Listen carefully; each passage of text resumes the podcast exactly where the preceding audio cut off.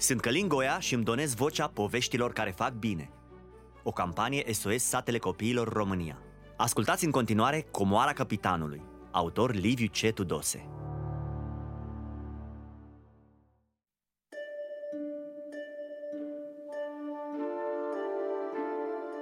Filip absolvise Institutul Regal. Timp în care citise cam tot ce se putea citi, de prin toate domeniile, și chiar dacă multe dintre cărți își găsise sfârșitul sub apele necruțătoare ale lumii în care trăia, totuși mai găsise câte ceva să-și satisfacă pofta de litere. Era în general o persoană calmă, subțire și înaltă, fața plină de pistrui, părul roșcat și lung, iar nasul, da, nasul era peste medie.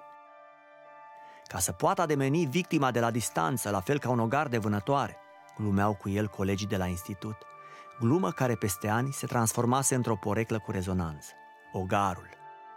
Mai ales pentru faptul că ajungea cu ușurință prin preajma cărților pe care le devora până la ultima picătură de cerneală.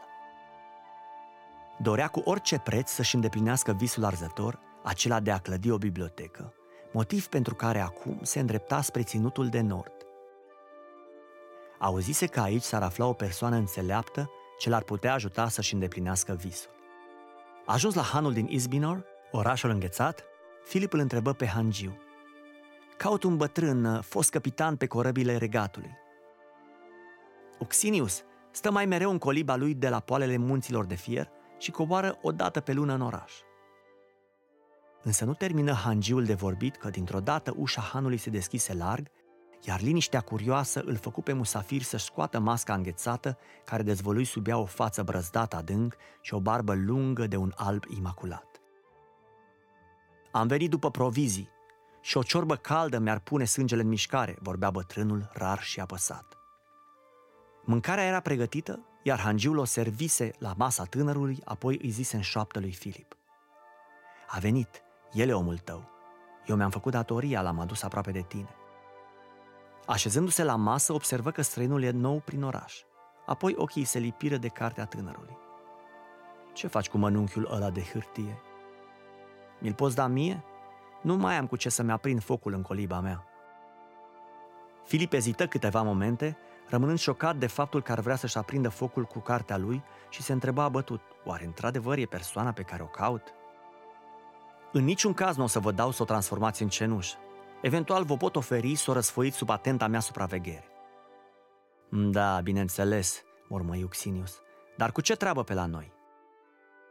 Am fost îndrumat spre dumneavoastră cum că m-ați putea ajuta să descoper câteva cărți. Cărți? De unde să am eu cărți? Ai fost îndrumat greșit, tinere, spuse bătrânul în timp ce părăsi grăbit hanul, parcă speria de vorbele ogarului. Noaptea trecuse în sălbăticie mai liniștită ca niciodată, până când se auzi un glas aflat în primești. Ajutor! Să mă ajute cineva! Ajutor! Salvați-mă, vă rog! Bătrânul sări din pat, conștient fiind că este cineva prins în capcana lui. Cine e acolo? Salvați-mă, domnule, vă rog, că am înghețat aici, repeta vocea de îndată cel zări pe bătrân. Tu, puteai să-ți faci rău sau să fii mestecat de viu de fiarele sălbatice? Ce cauți aici? Păi am venit să vă aduc traista cu mâncarea pe care ați uitat-o la Han. Așa că am plecat dis de dimineață să vă caut, se scuză ogarul. Hai, intră în umila mea colibă să te încălzești. Asta nu e vreme pentru pânzele astea subțiri pe care tu le numești haine. Stai lângă sobă și încălzește-te. Îți voi aduce ceva de mâncare și poate ceva blănuri să mai pui pe tine.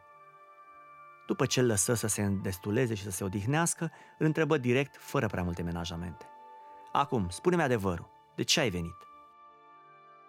Așa am simțit că trebuie să vin, dar totuși nu văd nicio carte, nicio hârtie, nimic. Și apropo, unde e biblioteca?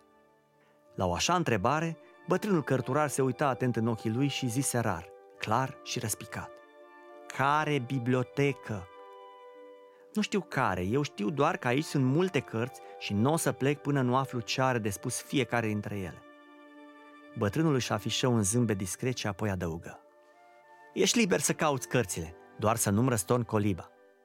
Filip se ridică de pe scaun cu mișcări agere pline de entuziasm, intră în odaia de bunătăți și se aruncă cu viteza unei săgeți victorioase asupra butoiului în care bătrânul își ținea făină.